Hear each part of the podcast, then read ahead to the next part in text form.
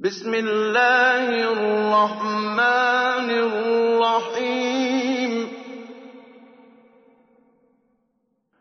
والشمس وضحاها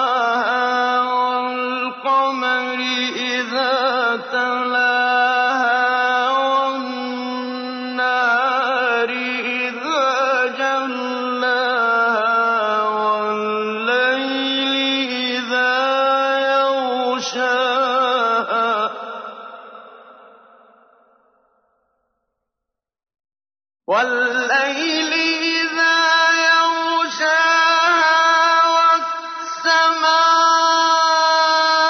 وما بناها والأرض وما طحاها.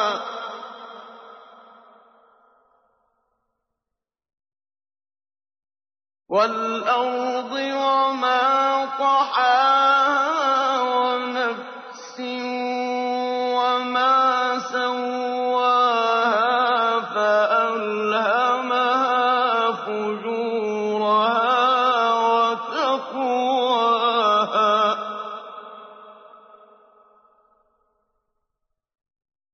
ونفس وما سواها فألهمها فجورها وتقواها قد أفلح من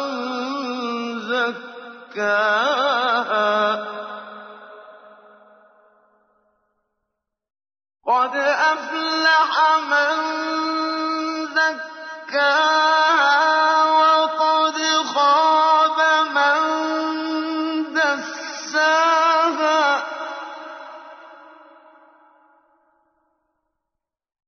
كذبت ثمود بطغواها إذ انبعث أشقاها فقال لهم رسول الله ناقة الله وسقياها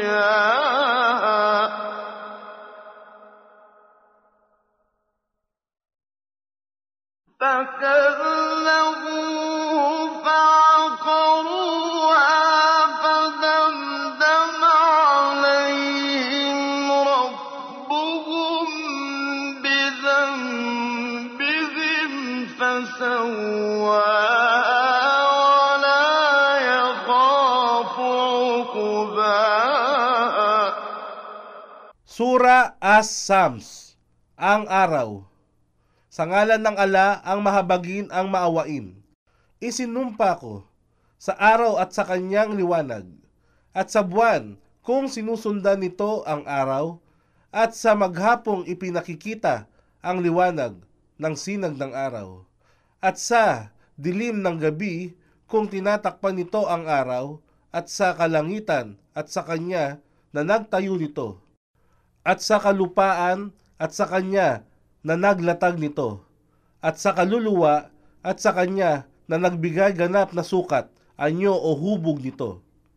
Itinala ni Bukhari at Muslim na si Abu Huraira ay nagsalaysay na sinabi ng sugo ng ala, bawat sanggol ay isinilang sa kalagayang fitra, likas na sumasamba at naniniwala sa nag-iisang Diyos. Subalit ang kanyang mga magulang ay ginawa siyang isang Hudyo o isang Kristiyano o isang Zoroastriano. Ito ay katulad ng isang hayop na isinilang. Mayroong kabuuang bahagi ng katawan, mayroon ba kayong nakita ng kahit isang pagkukulang nito? Sahih Muslim, Volume Hadith bilang 2048. Pagkaraan, ipinakita niya sa kanya, sa tao, kung ano ang makabubuti at makasasama sa kanya. Sino man ang nilikha ng ala para sa isang kalagayan, paraiso o impyerno, kanyang ginagawang magaang ito para sa taong ito upang makamtan niya ito.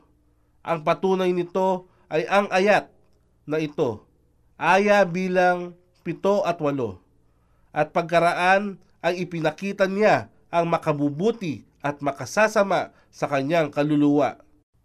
Amad, versikulo 4, kapitulo 438 at Muslim, versikulo 4, kapitulo 2041.